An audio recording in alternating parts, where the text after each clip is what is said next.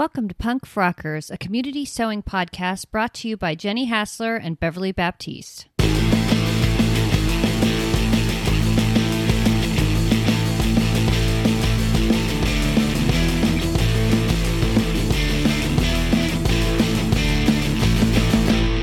I am so excited to be back again. Um, this is uh, another in our continuing episodes where Beverly is on hiatus. And so I'm having fun talking to people that I find interesting or inspiring. Um, and this week, I am so fortunate to have a guest that I've followed for a long time on the podcast with us. So I'm going to ask you to introduce yourself to our listeners. Take it away. Hi, everybody. I'm Val. My pronouns are she, her, they, them. Um, I am a fat Indigenous white woman. Um, and I identify as neurodivergent um, uh, or autistic. Um, I also have uh, anxiety, depression, um, and I am a ambulatory wheelchair user. I have both a chronic illness and a disability, a physical disability, um, that keep me from, well, let, me rephrase that. It doesn't keep me from anything. Uh, the world keeps me from things. Um, but I do have a disability and a chronic illness that allows me to use a power wheelchair on some days uh, cane on other days and uh, nothing on the really, really good days, which aren't too frequent. Well, thank you. I'm so glad that you're willing to take this time um, and able to take this time to sit and chat with uh, sit and chat with me for a bit. I did want to um, just in your introduction, you sort of paused over the the question of I'm trying to think how to phrase it. I'm, I'm by the way, I'm really slow about phrasing on things a lot of times. But That's you sort okay. of paused and said, um, keeps me from, and then you're like, nope, that's not actually how that works. And that to me is kind of an interesting thing because I know for me, I have been hard of hearing for five years. Um, for most of that time, I have not thought about being hard of hearing as in any way qualifying as a disability, which it took me a long time to start to figure out what the language was around what was happening for me. And I wonder if that's something you've ever experienced or if that's or if this was just a slip because I'm putting you on the spot making you it's a little of column A and a little of column B. Um, okay. I definitely have dealt with uh, internalized ableism and struggled with that myself, like trying to figure out what I should, if I'm quote unquote disabled enough to use a disability, uh, use the word dis- disability or disabled to refer to myself.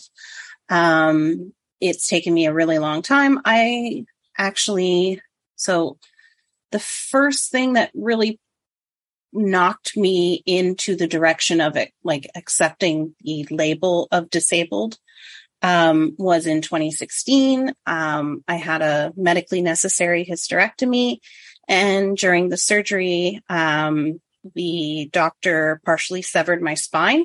So I came out of surgery. I was still able to walk, but I was experiencing numbness in my extremities and a lot of back pain surprisingly didn't have any pain in the abdomen where they did the surgery but I had a lot of back pain and um, it took me a long time to accept uh, the disabled label on myself.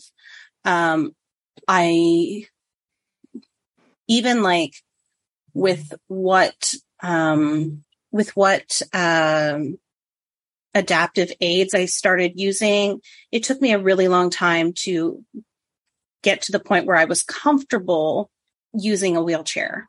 I started off, I had a cane, which I then gave to my dad to give to my grandmother at some point. I, I don't know where it went. It disappeared because I just refused to use it. And then um, the pain became very debilitating to the point where when I would go and do errands, I would um, plan out like what's the place that I can go to where everything is available in the same spot so that I don't have to go between different places or walk a long distance or deal with uh, the busing system because I d- I don't drive.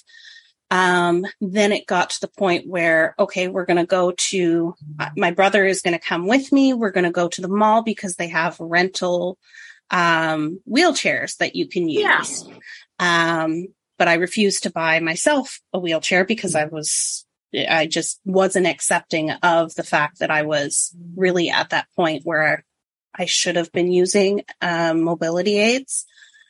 And then, um, we bought a very, very cheap because I figured it was all just going to go away and I wouldn't need it for very long. The absolute cheapest $99 uh, wheelchair off of Amazon.ca and promptly broke it because it's not intended for like, um, one, it's not intended for people of my size. Two, it's n- not really intended for like actual sidewalks where there's cracks and different levels. And the spokes broke on it. Um, then I borrowed a mobility aid from my uncle, uh, which was a foldable, uh, mobility scooter. Uh, because I was like, I'm not going to bother with my insurance company trying to get uh, a mobility scooter. And in my mind, a mobility scooter was less disabled ish than a wheelchair. Um, you kind of have these moments where you're rationalizing things, or at least I did. And then um, it got to the point where not only was this mobility aid not made for someone my size, um, it really wasn't that convenient and it you know, it was in some ways limiting my ability to go places because, um, especially in like stores where there's not a lot of space, um, um, mobility scooter doesn't have a very tight turning radius. So, um, yeah. it got to the point where I was like, F it. I'm going to get a, uh, electric wheelchair and I still didn't go through my insurance company. Um, I, my doctor was seeing me in like in these various mobility aids, but never really offered to like write me a note or anything. Um, to be able to get it through my insurance. I went through here in Canada. We have, it's kind of like Craigslist, but it's called Kijiji. Okay. Um, and, uh, I bought someone's used uh, wheelchair. I made sure, like, I did some research beforehand to make sure that it was for my weight.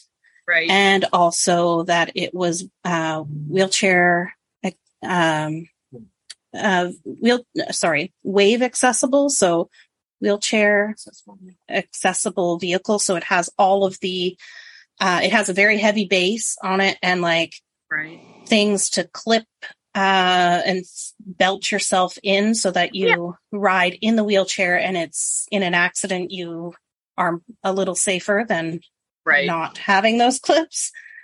Um, I call that, that's the wheelchair that I still use. Um, I call it the tank. It's been through a couple, uh, bike accidents where bicyclists have hit me.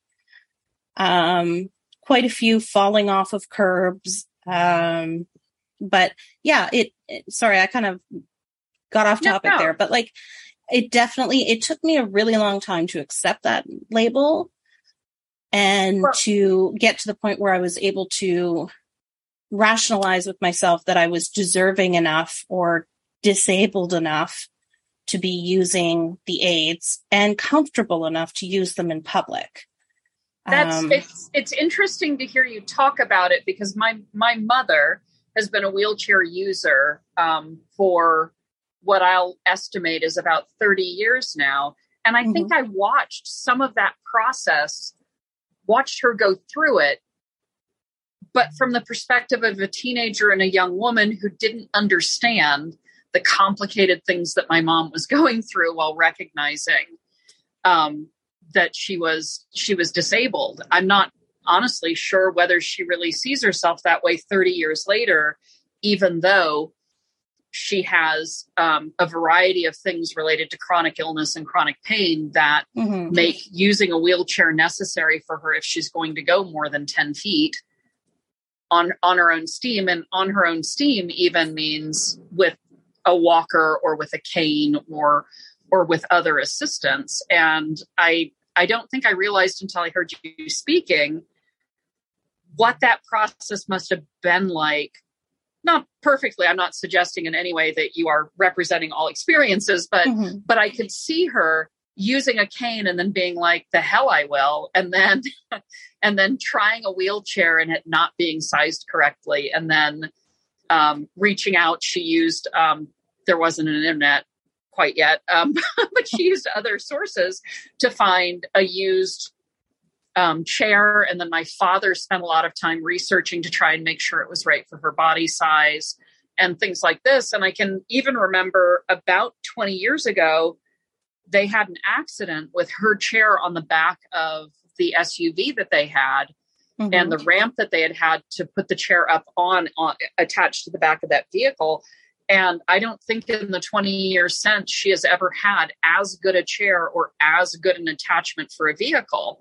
It was really hard to find the right things because she's a larger person mm-hmm. that worked like that. And um, I'm, I'm, yeah, I'm, I'm feeling like maybe I have a, a, a slight insight, maybe that I had, I had been missing because, uh, especially as a young person when this was happening, it was coming through my very selfish teenage lens of of what was happening to the family not not to my mother personally with her pain and her mobility issues so that's interesting well the thing is is oh. and uh, fat fat phobia and disability are so well internalized ableism are so intrinsically linked that i was not only fighting my own ableism of thinking like, no, you're young, you can do this, like you're just mm-hmm. being lazy. Or I was also fighting the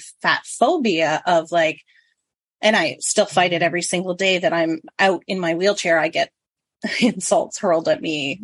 Of course. Pretty much every day, but like, and every post I get at least one comment, uh, on Instagram, like, you're just using your wheelchair because you're fat. And it's like, um, well, even if I was, if right. I need the wheelchair, I need the wheelchair. Um, and it was very, what's the word I'm looking for? It was very difficult to overcome that fat phobia, like in, like in my head of like, right. I'm, everybody is looking at me. Everybody thinks I'm just a lazy fat person, uh, you know, just too lazy to walk. Um, or I've become, they think I've, I am a glutton and have become so fat that I cannot walk. And it took me a really long time to kind of one, just shrug it off and like not care that people, I, because they are thinking that. I know they are. Right. And I get those comments on Instagram that basically echo that every single time. Eh, shrug that off, but also like realize that even if that was true, if I if I need the chair, I need the chair. It doesn't matter what the reason is, whether it's something that I've done to myself or whether it's uh, any other reason that I need the chair. Yeah. It's a valid reason. Um, and that's don't... that's hard. That's a really hard space to come from because you're anyway that yes yes all of that very hard. Mm-hmm. oh my goodness. So one of the things that you've done i don't actually know how long you've done it but for quite some time on your instagram account in particular is to really try and draw attention to I think some of some of those issues, but the mo- more recently, the one that's been really interesting for me is the hashtag that you've been sharing and spreading, um, styled seated, as mm-hmm. I recall. Tell me about that. Tell me where that where that originated for you and what you're hoping that may make a difference in. so that came partially from like I started my Instagram started off as a plant account and then it was like all my house plants and yeah. then it I started sewing at the start of the pandemic. Mm-hmm. Um, I had never sewn anything in my life before, really. Uh, I started off with a pair of uh, Muna and Broad Glebe pants and a box top, uh, a Torrens box top. And um, before that, I was just making, like, to learn how to sew, I was making masks. Um, okay. So uh, my first two garments were the top and the pants. And I noticed that people were using the hashtag sewn, shown, seated. And I read up on it and like tried to find out as much information as I could because I thought it was really interesting. Um, but I noticed that because I, I, because of my disability and the dynamic factor of my disability, how it can change from day to day. It, I'm not able to, um, make my whole wardrobe on my own. It's right. not realistic for me to think that I can. It's not realistic for me to attempt to.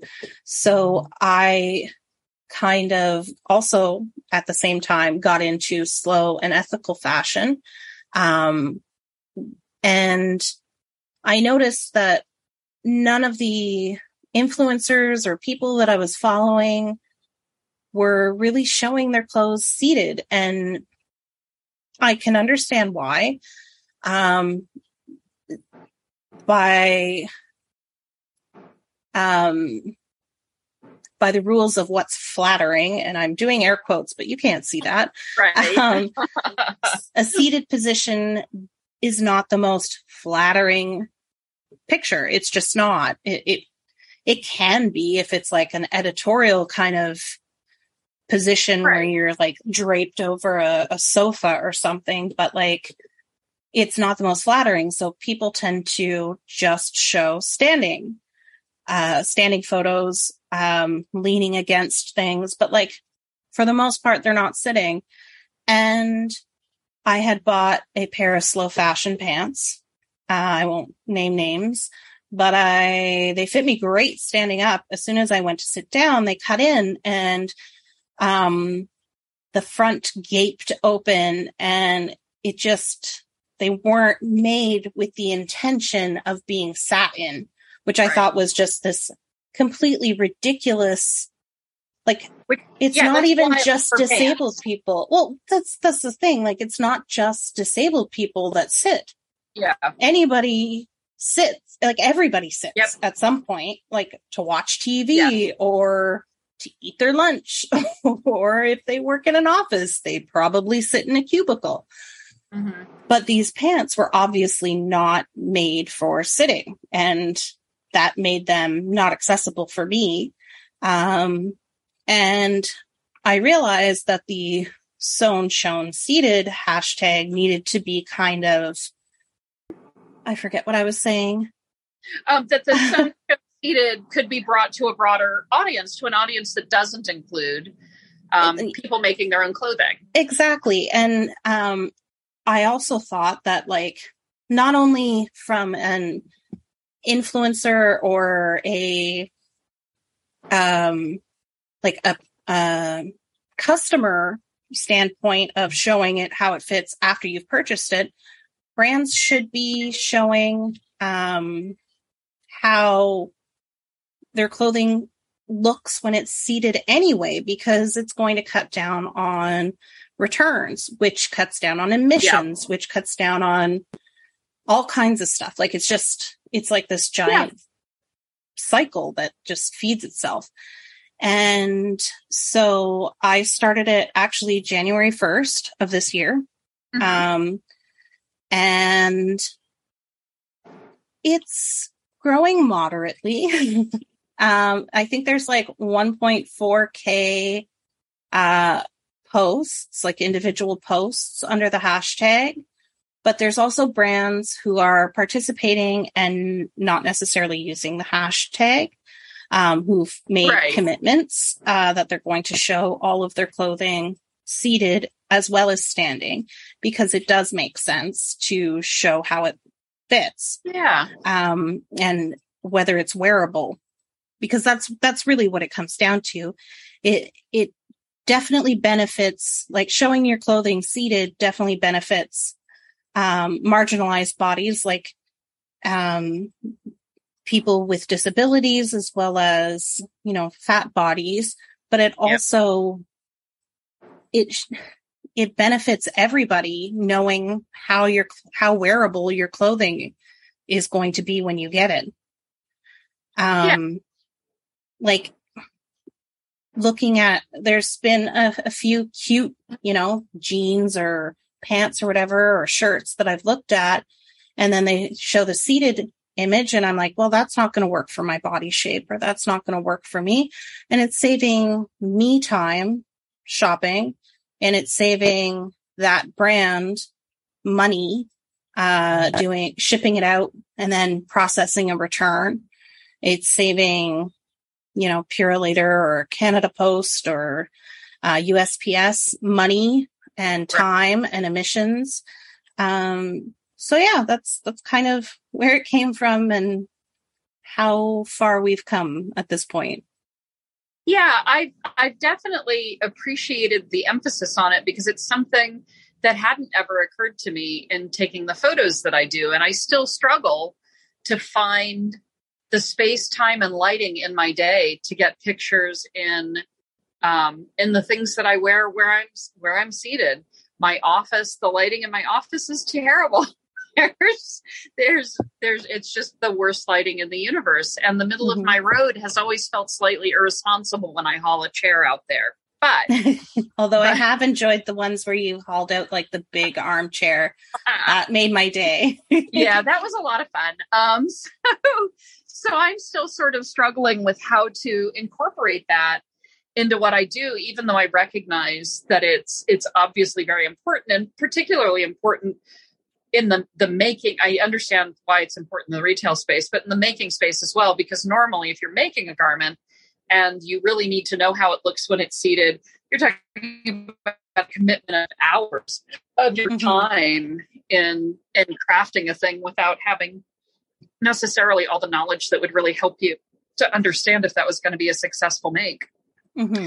So yeah, I'm I'm trying to trying to get better at it. In my old office, I kind of found the place where I could get pictures, and in my new office, I have not discovered that yet. So I need to need to work harder on it because it it I feel like it should be a priority for me figuring out how to do that. It's not that hard. It shouldn't be rocket science. If it makes um, you feel better, like honestly, I have the same problem unless I'm in my wheelchair. And even then, like I'm like, the internal fat phobic voice goes like, okay, you want to stretch your leg out to elongate uh, your figure. That happens. But then also, if I'm not in my wheelchair, it's like, okay, where am I going to get a seated photo? Because I don't, because I'm an ambulatory wheelchair user, I don't want to necessarily take all of my photos in my wheelchair right. because I want my feed to be representative of my life, not just right this singular yeah, part yeah. of my life. Of so I have a hard time finding spots where the lighting is good, where I can sit comfortably and be supported comfortably. Um, because I do need to have my back supported. Um, and where I'm comfortable. And also like, you know, there's all the other factors of like a great photo, like a visually interesting background or something that isn't too distracting or something where there isn't a bunch of kids running around in the background. Cause like we go to the park often and like, I don't want to take pictures of someone else's kids and post them on the internet. Um, so I struggle all the time. And then I also struggle with looking at my feed and being like, all these pictures look identical because I'm sitting in the same pose in every single photo. um, yeah. especially in the winter when I'm not accessible options for me to leave my home are uh, much less. Right. So I tend to, we have a chair that we set up in the in the corner of my bedroom and we set up all, we bring every lamp in and we take photos. And I'm sitting in the exact same pose in every single photo in front of the same background. And I'm like, I know that like I could do better, but like it's a struggle to find a spot that and a chair, especially like not every chair is um, able to hold my weight. Um, right. It's just, yeah, it's it's a struggle, uh, and it's it's more of a struggle than I think it needs to be.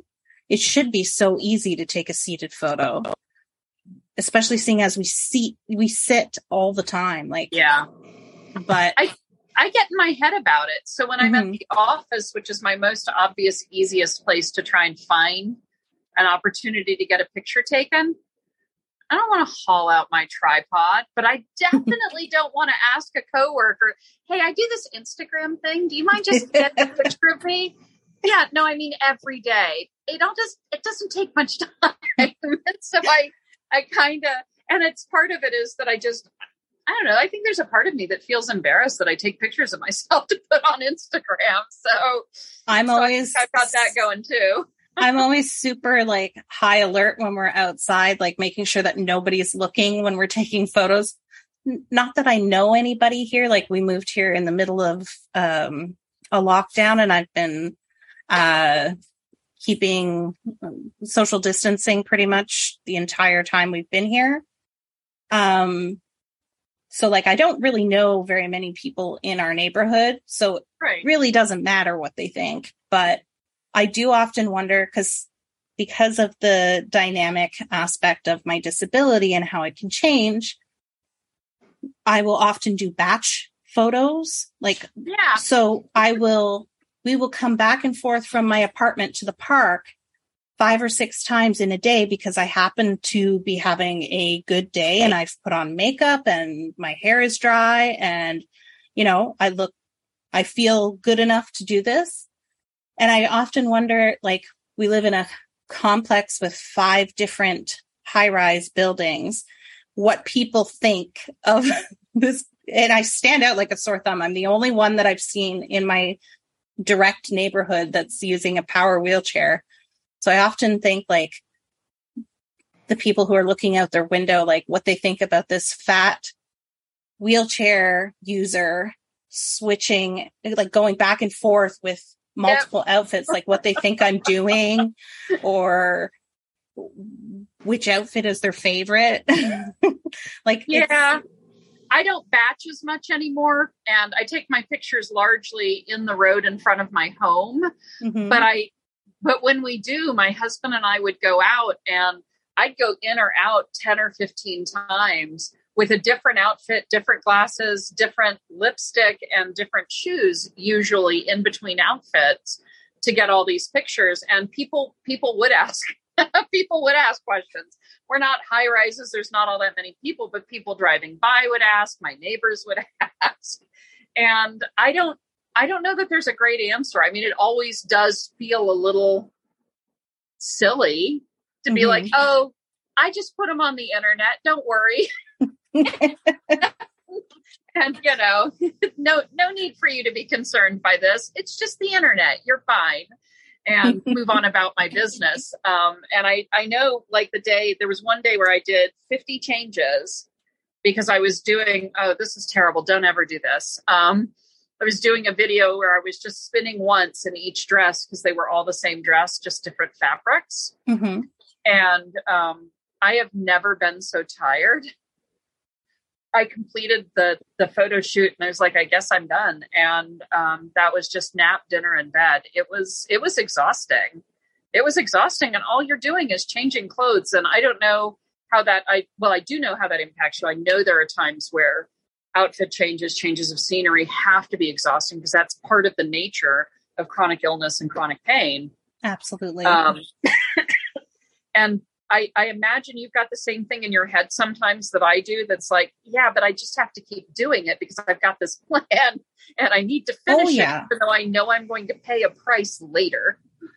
I so my brother, I live with my brother who is my support person, and he is that voice that's constantly telling me like you really should stop okay we've done two outfits let's take a break let's go uh you know i think that's enough for today and i'm constantly arguing with him going like okay but yeah i'm i'm i've already applied makeup which takes a lot out of me. I've already brushed my hair and washed my hair. I showered today.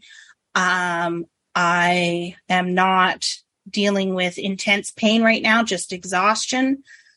We need to keep going until I literally can't do this anymore. I will crash tomorrow and the day after and the day after, but I'll have photos for like the next yeah. week. Um, yeah. And there have been, so back in January, I did a video where like a, a like 30 second reel or whatever, where I tried on all of the clothes in my closet, every single item, like except for underwear and bras. And you can, if you watch it slow enough, like it like tap and hold so that you can see each frame, you can, t- you can see the exhaustion. You can see my hairstyle changes because it went from, I think yeah. I started with my hair down and then I tend to sweat very heavily when I'm in pain from the neck up. Um, so it went from like my hair being down and dry and blow blow dried to being up in a half ponytail to being in like my hair wasn't really long enough to be up in a full ponytail so i had like a scarf tied around my head to like keep the sweat out of my eyes. And um like my you can see the makeup kind of like melting off of my face. It's yeah um, the, the pay. I it took like five hours of and i don't have a huge wardrobe. I only have uh two tall boy dressers and that's it. And fat people clothes take up more space so there's yeah. there really isn't a lot of clothing in there. Um like when we we sat there and counted all the pieces or whatever, but like there wasn't really a lot of clothing, but it was the changing of the clothing that was taking so long. And we'd do like two or three outfits and Aaron would snap the pictures. And then I would lay down on my bed, like just flat on my back, just trying to like get through, like get enough rest that I could get through it because we couldn't really stop because the lighting would change because um, we were using natural light from outside and right. you know it's winter the the sun sets at like three in the afternoon up here in canada sometimes. Not really but like it like it gets it, it, gets dark so like yeah we had to like limited window for sure. Exactly. So um and I just remember, I think I was like out for two weeks. I was just like completely drained, um, and in pain. And yeah, I'd like to say it was worth it. I don't know if it was. It got a lot of views. I don't know if that makes it worth it or not. um, I yeah, I mean, I think that in in the end for me, I'm like, I guess if people liked it, that's good. So I I don't know. That's a that's a hard one. Now, you mentioned that you started sewing at the beginning of the pandemic, and I think more recently you've done um, less sewing. Mm-hmm. But during the times when you were and have been sewing, what what appeals to you in a pattern or a pattern designer? What what did you find useful and accessible? Um, so I've stuck with mostly Muna and Broad patterns. Um, I like the big, uh, like instruction manuals that are included yeah. with it. I want everything to be written out. And I love the fact that, uh, Leila, it's usually Leila does the, uh, video walkthroughs. Yes. Especially if it's something like a new technique. Um, that makes it much more accessible for me. Um, I like so I like um, patterns that are uh, like the style of the clothing is simple. That way my fabric choice will take center stage rather than something that perhaps has like a lot of pleating or fine details to it where um, some of that can be o- like very overwhelming. Um, if you pick the wrong fabric. Yeah, I agree. Um, like I'm a die-hard glebe pants person. I love them so much. I can make them without the instructions um, from memory. Uh, and um, I like being able to add my own spin to something like I really like color blocking um, or two t- doing like a two tone thing with yeah. uh, a pattern.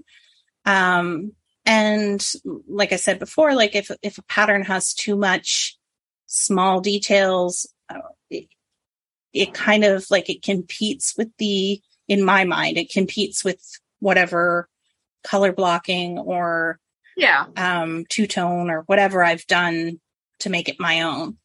Um so I like like from a clothing standpoint, like a style standpoint, I like clothing patterns that are so simple that no matter like what whatever fabric you use completely changes yeah. how the garment looks. Like doing the glebe pants in a tencel versus a gauze or a heavy denim, like they, it doesn't even look like the same garment anymore. Um, and I have like, I've, I know I've made about 14 pairs of glebe pants now. Oh, wow. But, um, some of them didn't fit so great because I didn't, I didn't, uh, measure myself correctly at the start. Um, so I, I did the wrong sizing or I messed up the pleats or whatever. And there's been a few that I've donated. Um, but just taking that one pattern, I've made like a full wardrobe's worth of pants. Um, and you would never know that they're all the same pattern. That's pretty neat. I uh, they just recently released um, the Melba, which is a um, V-neck dress um, with no particular shaping details, but kind of a neat way that they do the cuffs and the side seams. Mm-hmm. The cuffs on the grown on. It's not even a grown on sleeve. It's literally straight down the side of the garment, and you add on a little cuff. But the way that they have you do it is kind of unique. There's a video tutorial to walk through it and I'm already considering I've made one out of a gold linen mm-hmm. and I'm considering what my what my next one's going to be. I think it's going to be sort of a tone on tone canvas. Um, but I'm interested to see how it changes the look of it because it's a relatively straight dress with a um, a thigh a thigh high split on both sides, and the front ends at about just below knee length for me, and the back is a few inches longer. So mm-hmm. you've got the slit, but the back goes down longer, which works well for me because with my big butt, it means I still have fabric to sit on when I sit down. Yes. Where sometimes when, when the front and the back are the same, the front's got to be a lot longer before I can be sure I'm going to have fabric under my tush the whole way. Um, and I've, I've really liked it. So the the simpler styling of a lot of the Muna and Broad stuff, which is not necessarily my style, are things that I periodically fall back into because I do think that the simplicity of it can be a great way to show off either a particular fabric or a particular accessory. I have a number of necklaces that sort of hang low in the front mm-hmm. that I mm-hmm. think work really well where there isn't a lot of competing seams in a garment, for example. So a princess seam dress to me is not necessarily the one that I'm going to wear my giant um, ceramic what do you call this chameleon necklace with. Mm-hmm. that one may require more of a, a, an unvarnished canvas to be to be presented without comp- competition. Um, so I do I, I find theirs very interesting. I'm really excited by their their latest dress, this Melba. Yeah, Melba was, I've been looking at it. It's so beautiful and simple and like even um I've been thinking about making it in like a my first silk project doing it in like a silk wall. Um, Blackbird Fabrics came out with some I think it's new colors. Yeah. It would be really pretty. And they're like um uh blackbird fabrics, the new colors that they came out are like really, really vibrant um tones, like um a I can never remember what the word is for that weird it's not weird. The weird yellow green color, like is it's right. chartreuse? Is that chartreuse? I can okay. never remember that word, but I love the color. That is um, that is a color I really love too, although I don't have very much of it. Um, uh, it, they've got that color. They've got a bright, uh, like a marigold yellow, uh, yellowy orange. Uh, they've got like a dark red, and I'm like, this would be so cool. Like in a bright color because I even uh Leila I and I think Jess both made them in like a bright pink fuchsia yes. kind of color. Yes, and I'm like, so yes, good. It's so good. And Did I think it would the also, version? Oh, sorry. That's okay. I was just gonna say I think it would be really cool to also do it like forced color blocking, like even like yes. cut it in half or something. I um, agree. and it'd be easy to do because, of course, it's cut out on the fold. So you mm-hmm. just have to pop it out enough for that seam allowance. It wouldn't be hard at all. Mm-hmm. Um, Jess has made a version as well where uh, they added a um, a flounce to the hem. So instead yes, of having I just saw that. Hem, and I I saw it. I messaged Jess right away. I'm like, oh my god, that's amazing! I never even thought of that. And there are so many circle skirt calculators that if you just calculate the circumference of the bottom of your dress, you should be able to get the appropriate measurements out of it, right? To be able to create mm-hmm. the circle skirt to go on the flounce. I think that's amazing. I have just received from Seams Fabric some um, uh, jacquard fabrics that have you know the reverse print on the opposite mm-hmm. side and i'm considering exactly that my plan for them is um, cut up the middle one side one side of the like the right side being the dark side mm-hmm. say and the left side being the light side of a jacquard reversible woven print that would be so, cool it would also be cool to do so like after you, you've done that do the cuffs in the yes. opposite so that there's even more contrast. See, I love contrast. So like any sort of like color blocking and the more um, contrast you can put against it, like the more like little p- puzzle pieces you can put together to kind of add that contrast. I'm all about it. the other one I'm considering for this Melba as well is I have all of my scraps of my linen because I make so much out of the same weight of linen. Mm-hmm. Just so, so, so, so much. And I've thought about just starting to stitch together irregular pieces until I have enough to cut out the dress. And that that might be a fun thing to do. I think the only the only thing I'd have to get over is there's no way I would do it such that I could match side seams even in terms of not the colors being the same from front to back, but even mm-hmm. like the proportion. That would be all um, higgledy piggledy on the sides. But I but I think it would be really neat to do. And in that case, I think I would do like the randomness across the body of the garment, and then I'd pick one color to do both cuffs out of to kind of bring it back together. Mm-hmm. It it would also be a really good canvas for like something like Thread and Sprout. I'm not sure if you follow them. Uh, they're a oh, small oh, yes. business, like doing like kind of like I don't know what to call it. It's like quilting without the batting um, like yeah, uh, applique uh, kind of thing. Yeah, I think it would be really the, cool to do. Yeah, I, I agree hundred percent. They've done several dresses where it looks like a field or mountains or other stuff, and then you can put mm-hmm. flowers on it, and oh, it's amazing. And it's that's amazing. that's the beauty of like a very simple garment like the Melba is like you have so much. It's it's it's a clean canvas to do all these different techniques that like a busier, uh, more complicated, uh, pattern yeah. just doesn't have the space to do that. Like it, it's just, yeah. I was I was really pleased with it. It was one of those where it's it's not my natural style. It's not something I would most people wouldn't look at it and necessarily say, "Oh, I bet Jenny's making that." It's not. It's not necessarily that type of garment. Mm-hmm. But I saw it in the hot pinks, and I'm like, "Oh man, I'm definitely making it." and I made my very first one, like I say, in that gold um, linen. And it, it turns out I just really enjoyed wearing it. I like the slits that are high, but at the same time, because of the width of the garment, because of the ease, they're perfectly safe for work use for me. They don't, they're not exposing. Mm-hmm. Like I, I own some things with high slits that are definitely not safe for work. And those slits aren't even as high as the ones on this. they're just, they're just in a, a more form fitting garment so that you're, you know, you're showing a lot more as mm-hmm. opposed to this where really it's got to be a proper breeze, which I seldom experience in an office setting. Um, so it's it's really delightful. Um, I didn't mean to go on such a tangent of oh, that's okay for, for the Melba.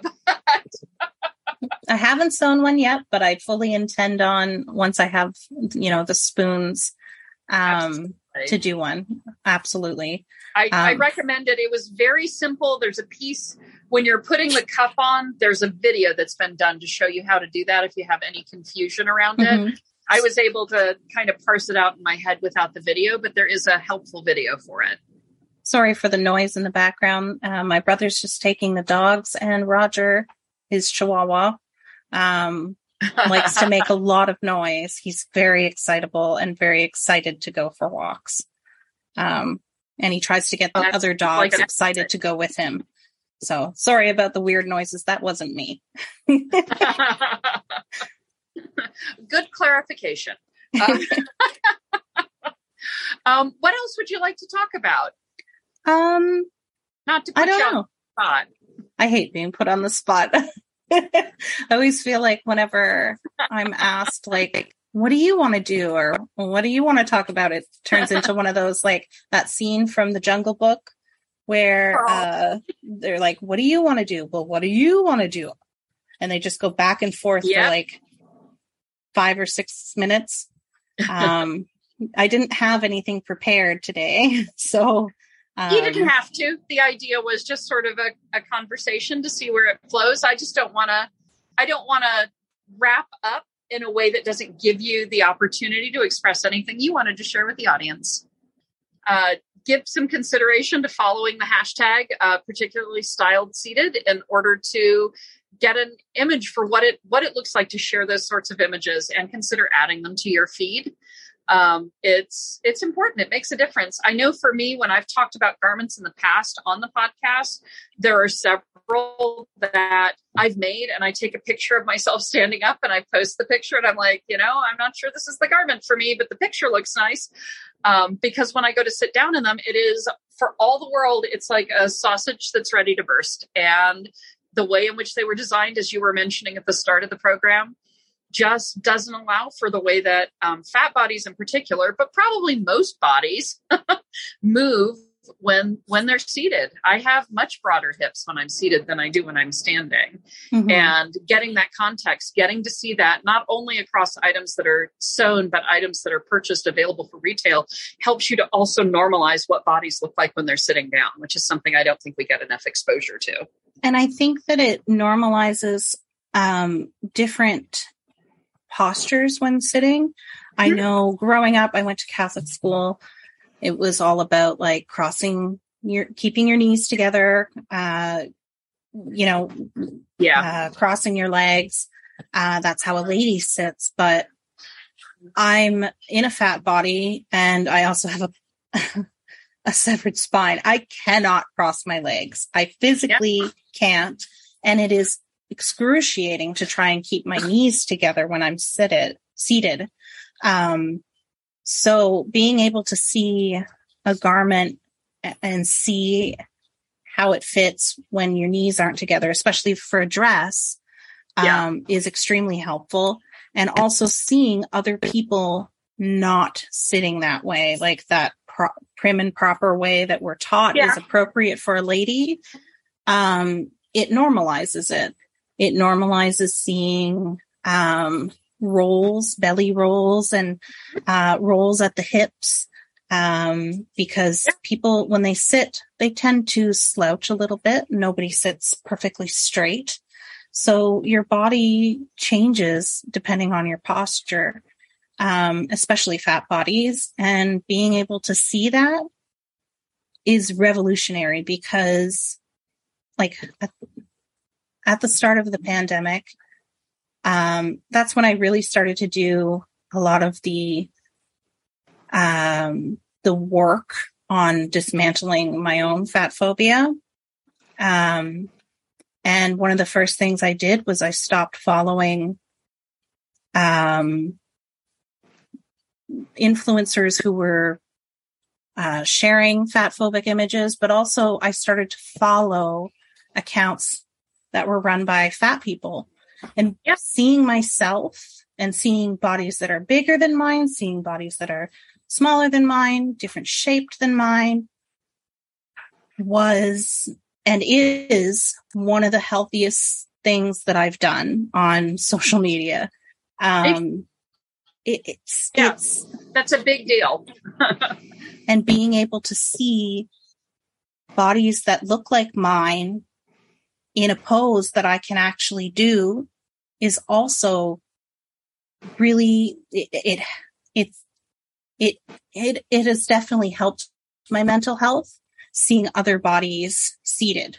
Because I was like uh, like my neurodivergent brain was like okay nobody is sitting in any of these photos so nobody else sits. Like my brain went that far with it.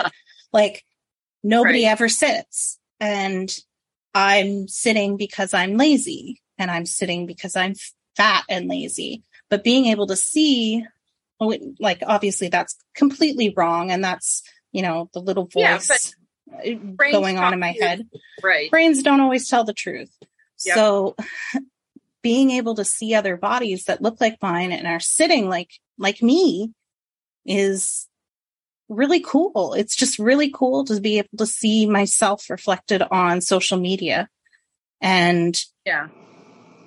And I, I really enjoy hear it. that from people who message you and say how much they appreciate the image that you put out there. I know I hear it from folks who are like, "Hey, I I love seeing what you do because my mm-hmm. body is like yours, and I don't see a lot of bodies like yours and mine."